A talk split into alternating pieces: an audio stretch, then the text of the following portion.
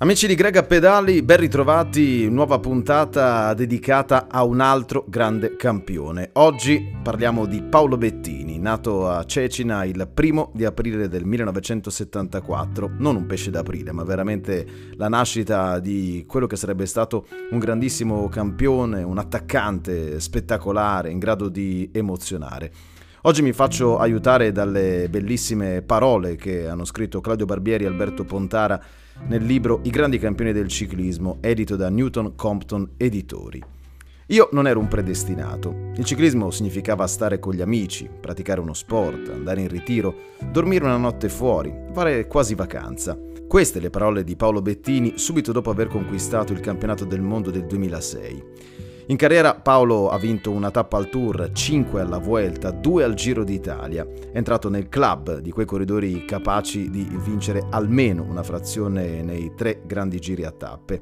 E ancora due volte la Liegi-Bastogne-Liegi, il Giro di Lombardia, il campionato di Zurigo, il campionato italiano, una Milano-Sanremo, la classica di Amburgo e quella di San Sebastian, giusto per ricordare i successi più importanti, oltre chiaramente alle tre gemme, cioè i due titoli eh, di campione del mondo e la medaglia d'oro olimpica ad Atene.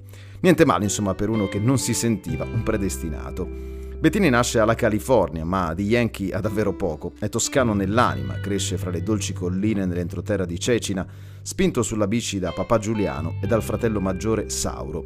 A sette anni debutta fra i giovanissimi con il gruppo sportivo La California di Bibbona. Nel 97 passa professionista dopo aver collezionato, pensate, 125 successi nelle cosiddette categorie minori.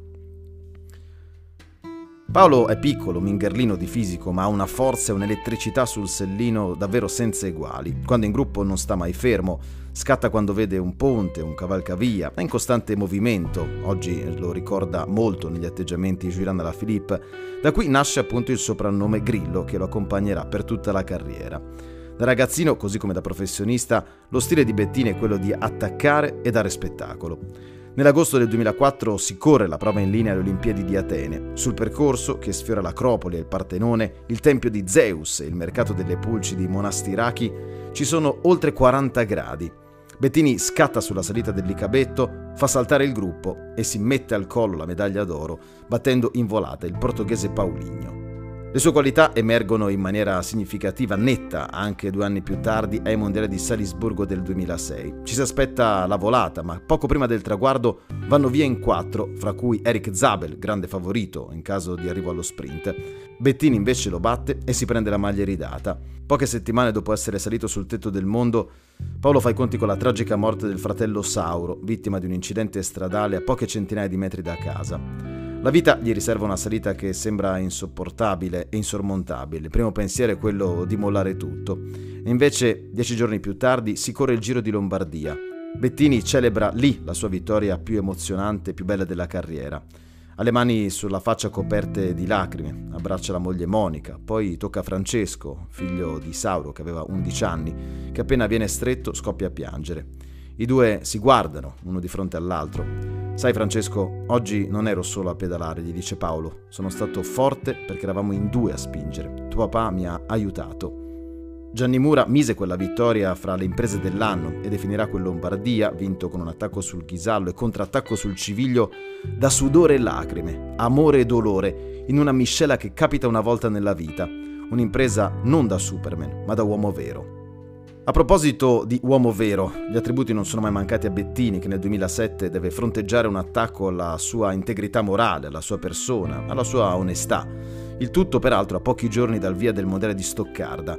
Paolo non sottoscrive un protocollo etico suggerito dall'Unione Ciclistica Internazionale contro il doping che prevede la cessione di un anno di stipendio in caso di positività riscontrata.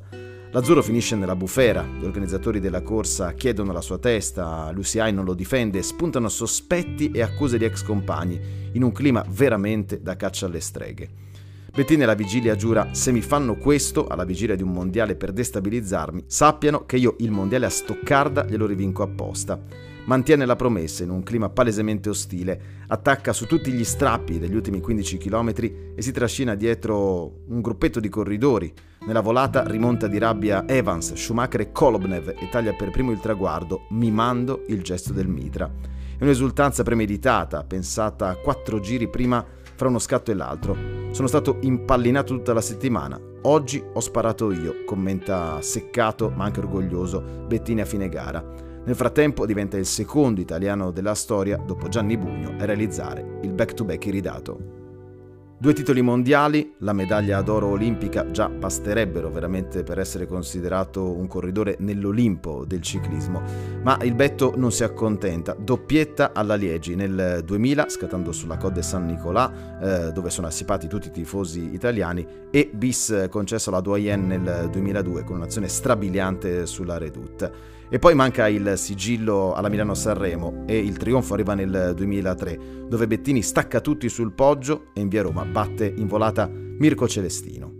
Tutto finito, nemmeno per sogno, perché nel 2008, dopo aver eh, vinto tappe alla Vuelta di Spagna, si ripresenta al Mondiale di Varese come eh, favorito per il tris consecutivo, ma questa volta Bettini grazie anche alla strategia orchestrata insieme al CT e suo grande amico Franco Ballerini, mettono insieme una strategia perfetta che mette nel sacco tutti i rivali, perché tutti marcano Bettini e eh, c'è strada libera per Damiano Cunego e soprattutto Alessandro Ballan che arriverà in trionfo a Varese e resta quel 2008, come ben sapete, l'ultimo successo italiano al mondiale.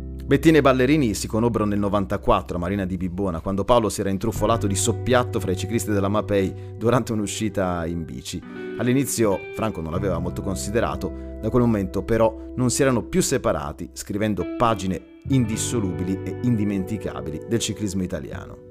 Insomma, Bettini ha segnato un'epoca, ha lasciato anche un grande vuoto perché uno specialista come lui di fatto non l'abbiamo più trovato da quel momento in poi negli ultimi 15 anni e oggi era giusto celebrarlo, un campione con il sorriso, un campione indimenticabile, un campione che ha fatto tanto, tanto bene al nostro sport.